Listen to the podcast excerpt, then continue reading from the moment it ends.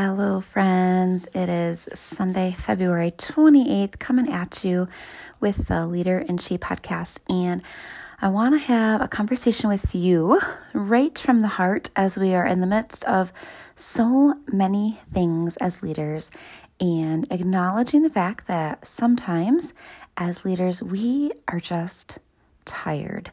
We are emotionally tired. We are mentally weary, worn out from a variety of things.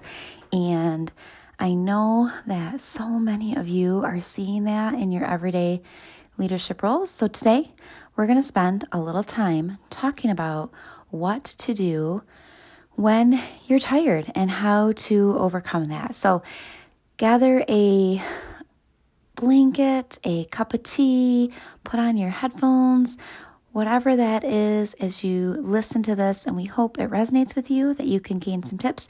And if it's helpful share it with a friend. We would love for you to pass this along and looking forward to spending some time talking with you today. Here we go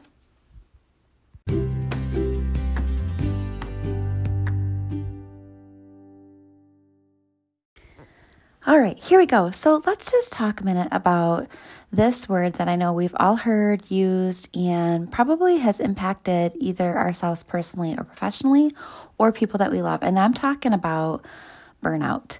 And we hear that a lot, especially if you are in the business of caring for others, caregivers, teachers, nurses, social workers, physicians, anybody on the front lines right now with COVID. Really, I think the COVID fatigue and the impact of that really extends that. The burnout and the mental fatigue, the emotional exhaustion is real. So let's just first say and acknowledge that that is real and talk about how that impacts us mentally, emotionally, physically, and most importantly, what we can do about it. So, in my research, as I was diving into this, oftentimes when something starts to impact me or people I love, the thing that I do to help me is to just research and to learn more about it. I think it's part of my maybe type A personality, wanting to be in control, feeling like I can do something, but but that's what I do. So here's what I learned, and I hope that it helps you. So in one of the articles that I read, um, Psychological Science, it actually defined burnout like this, and I thought this captured it. It was talking about when the demands of the job outstrip the person's ability to cope with the stress. And I thought, oh my goodness, how true is that? How many times have we been in a situation as leaders where the demands of what we do just feel daunting? And sometimes it impacts our ability to deal with the stress related to that. And that happens to all of us. The trick of it is, is how to make sure that that's not long lasting because we know the negative effects of stress, particularly long term, and how that impacts how we interact with others professionally and also what we bring home to our families and our loved ones. So, there's a lot of research out there that talks about how stress can actually impact our neural circuits. So it's not something that is just in our head. I mean, it literally can rewire and impact the wiring of our brain.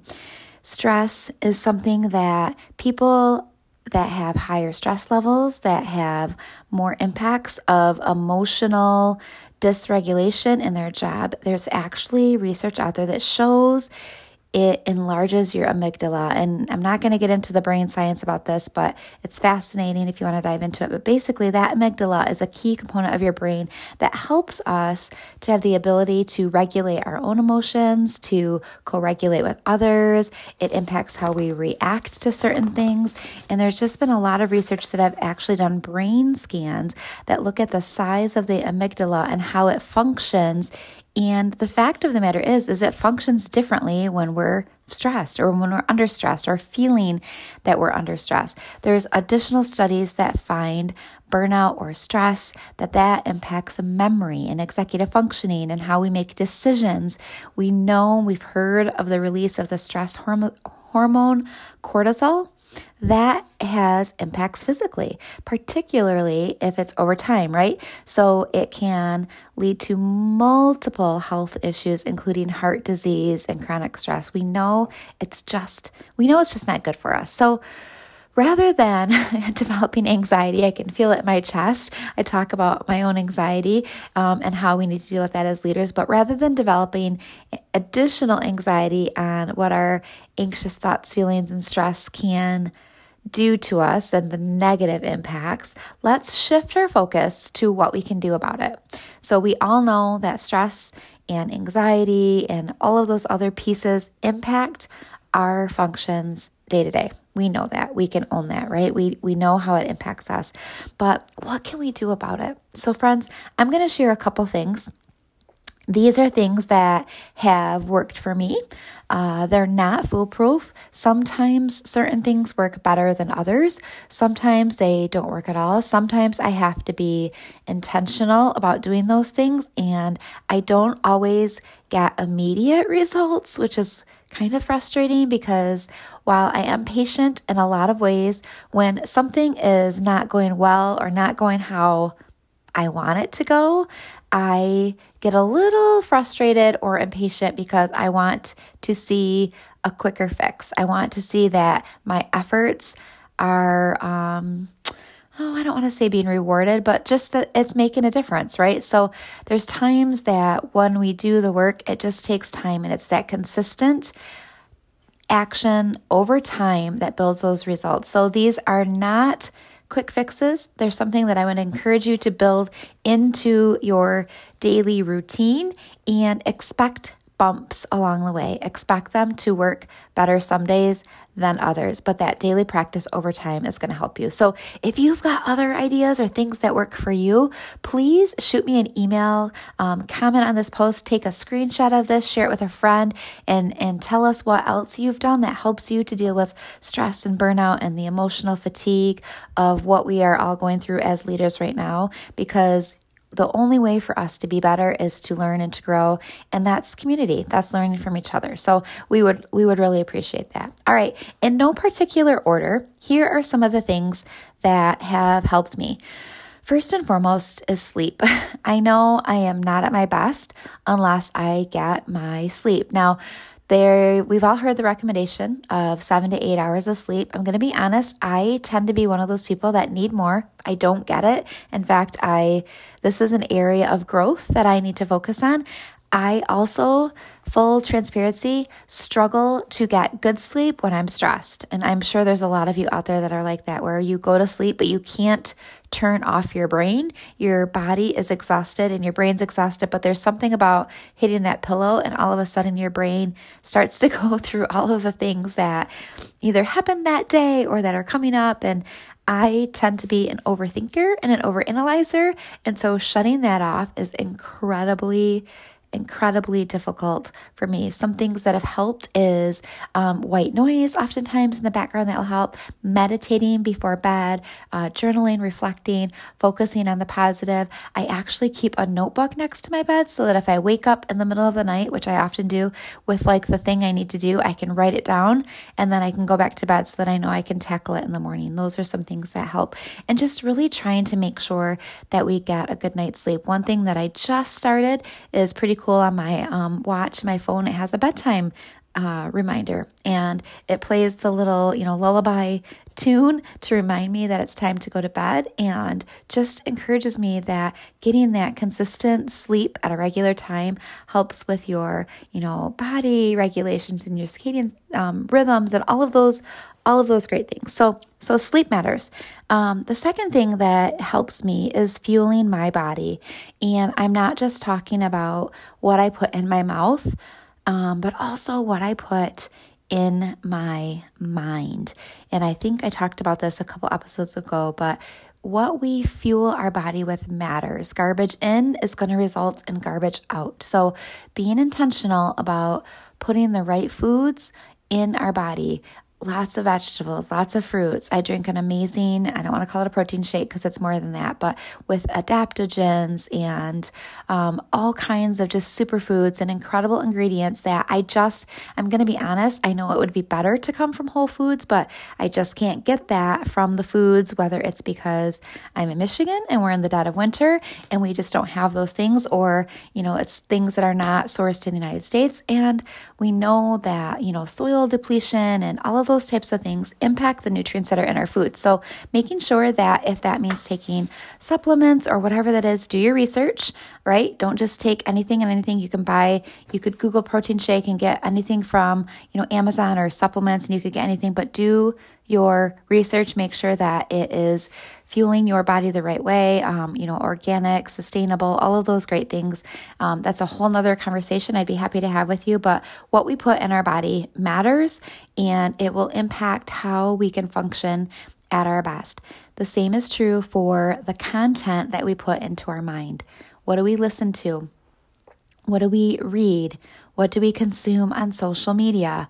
What do we hear with the people around us? What are we telling ourselves? What thoughts and affirmations are we saying to ourselves? What are the words in our brain telling us about that negative situation? All of those things matter. And it's so hard when you are in the middle of a stressful situation to try to find the words that make it sound positive. That is so hard. And it's not toxic positivity, which we talked about a few episodes ago, but it is intentionally saying the words to wrap our brain around that. And there is scientific research about what our words are and how they matter. Owning the feelings, owning the hard, embracing the suck, as we like to call it, but also what can we do about it and being okay with failing forward and learning from that. So fuel your body and your mind the right way. The next thing that uh, helps me is something I learned from actually from my students.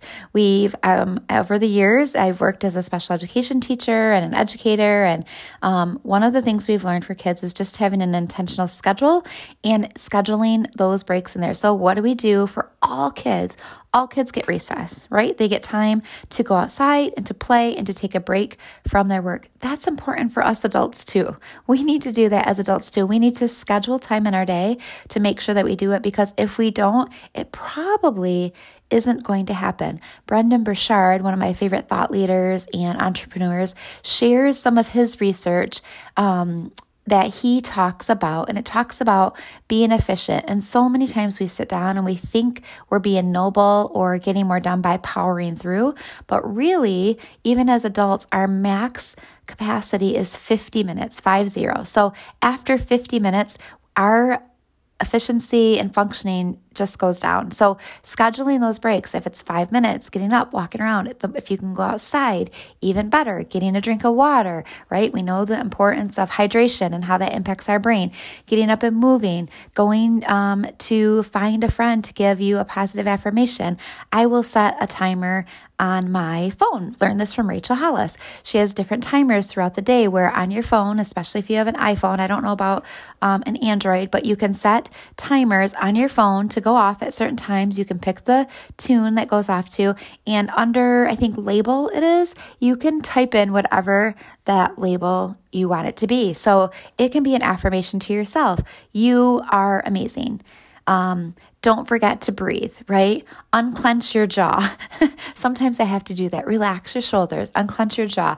I have to almost set a reminder to that because I don't even realize as the day goes on that I just am tensing up and that impacts your body as well. So, setting those intentional breaks and those reminders in your day, we need to do it. It's important. It helps us to focus on just staying healthy and proactive all the way through. So, so give give that a try. The fourth tip I want to tell you is give yourself permission to say no. No, thank you. I'm not going to be able to serve on that extra committee this year. Or no, thank you. I um, I'm going to instead of going to that uh, party, I'm going to stay home and be in my PJs and snuggle with my kid. Or no, thank you. I'm not going to wake up at 7 a.m. to work on that project um, for work during my weekend. I will schedule some time during the day because having those healthy boundaries is important or you know whatever whatever that is giving yourself permission to say no and letting some of the guilt go of having to do all things or to be all things for all people it's okay to say that to honor your um, it's kind of like a battery right if our cell phone battery uh, was dying on our phone, we would plug it in. And we couldn't just keep using our cell phone, keep using, keep using, keep using. Eventually, the battery depletes. And so we have to give ourselves permission to stop sucking the life out of our own battery, to give ourselves permission to recharge and to refuel and to fill back in, and to be able to say no to, to say no to things that suck that battery life out of ourselves, so to speak. Speaking of battery life and technology, the next thing I've learned that is really helpful is turning off technology.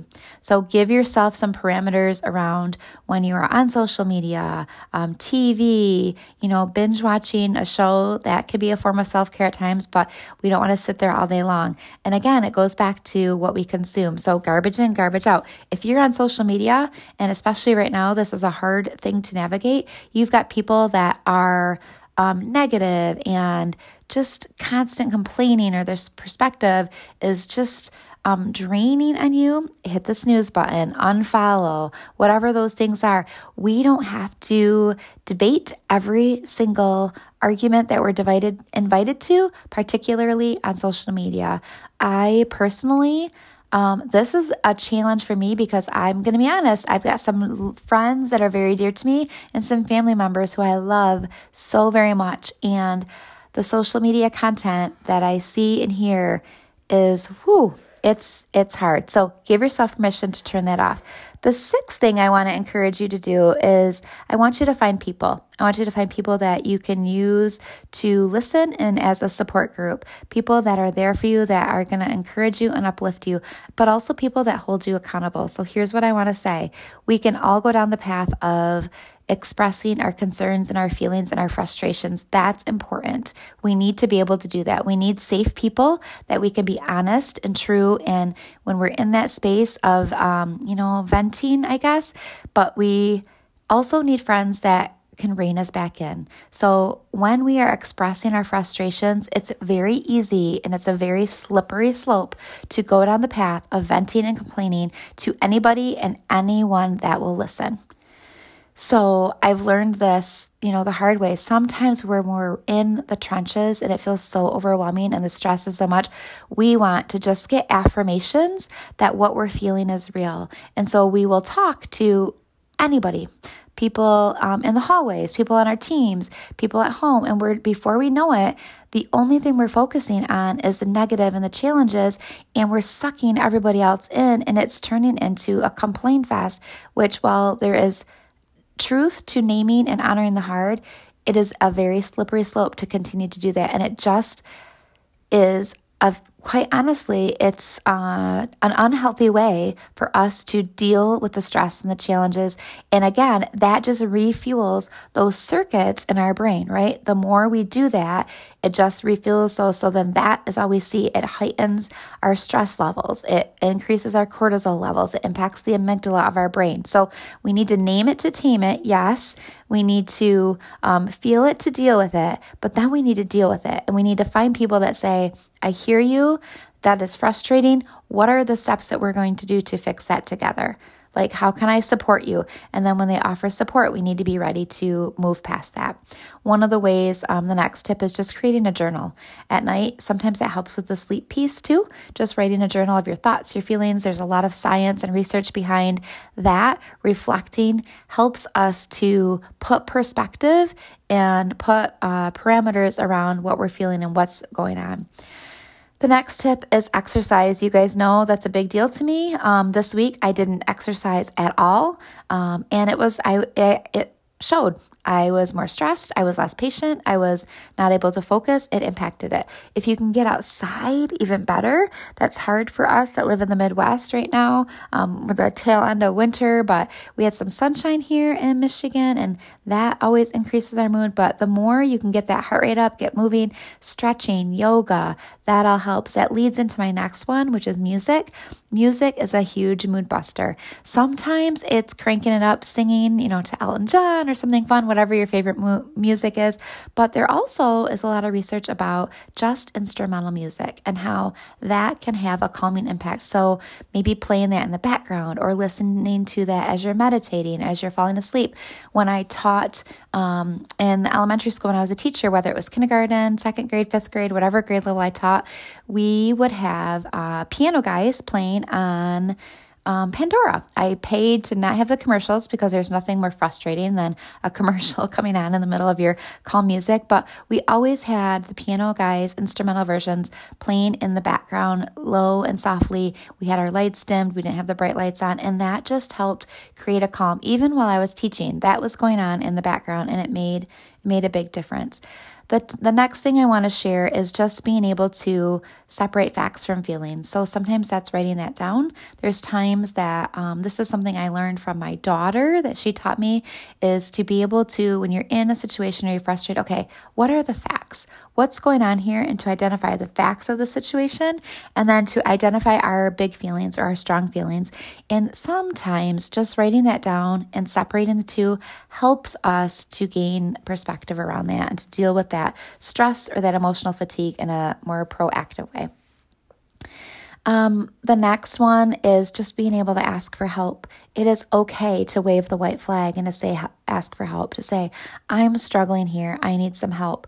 Uh, hopefully, you've got a tribe around you that will come in and support. But here's the hard part that I've learned. Sometimes I ask for help, and in my mind, I have an image of what I want that help to look like, and it's not always that type of help is not always what I need or what's best for the situation. And so sometimes in my stubborn thoughts, I will get frustrated with the help that is being offered. Um, so if we're asking for help, we do need to be willing to see the other perspective from the outside looking in to accept that help. You know, I think that this is especially true. Um, in my uh, relationship with my husband, right? Like there's times that I will be frustrating, frustrated, and he will come in and want to fix things, and I actually don't want his help. I just want him to listen, and I need to name that, right? Like I can say, okay, I don't need any help. I just need you to listen, and then I can move on. Or there's times where I'm like, okay, this is my struggle. What are your thoughts and ideas? And a lot of times he'll share that, and I will immediately come back with, well, that won't work because of this, or that won't work because of this. Well, I tried that and it didn't work because of this. And I'm just amping myself up and I'm not really accepting help. So I have this, you know, white flag waving, but I really am not open to receiving the help that's being offered to me. So working through that, being intentional, um, naming what supports you need. And then in the same vein of asking for help, give yourself permission to see a professional. I cannot talk enough about the power of having a helpful therapist or a counselor that you can speak to professionally. I think we all could use a therapist or a counselor, just like we could use a dentist or a doctor, and our kids use a pediatrician, and all of those things. Mental health, emotional health is just as important as physical health. We need to take care of ourselves, particularly now as leaders in your everyday leadership role. And we talk with, about what that means. The only way that we can lead well is if we take care of ourselves. And the emotional fatigue, the mental fatigue, the burnout, it is real. And we have to honor that and name that.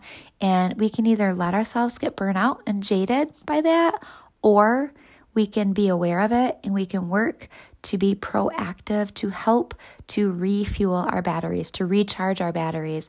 And sometimes that means talking to a professional and following their advice that they see as well. And again, that kind of goes back to, um, you know, my experience with my husband. There's been many times in when I was talking to a counselor that he or she would offer some suggestions, and my my response was always, well, but you don't understand this, or but that might do this, the, you know, but this, but this, but this, instead of just taking a breath and saying, okay, that's something that I will try with an open heart and an open mind.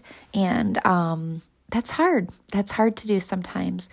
But most of all, I hope that you always know how very appreciated you are. Leading right now is is never it's never easy to lead in um, in great times. Right now, there's a lot of challenges going on in the world. And so I hope you know that you are noticed. I see you showing up every day. You are appreciated. You are so loved. Uh, the work that you do matters. And we are so incredibly grateful for you and serving others and leading in a way, which is always our goal, to empower and inspire others to lead and to let our positive ripple effect go out into the world. That is our mission. That is our focus to do so in a kind, authentic, real way to name the hard, to embrace the suck, and to move forward together positively, proactively, and authentically. So, friends, I hope that these helped you. Just some things that I've learned over the years. Again, if you've got any other ideas or strategies or tips, please uh, shoot me an email, jenschultz.liveinspired at gmail.com. If you liked this podcast, take a screenshot, tag me on social. I would love to be able to say thank you to you. Drop a review on iTunes. Always look for ways to be better and to grow. If there's any other leadership content you'd like to hear, again, let me know.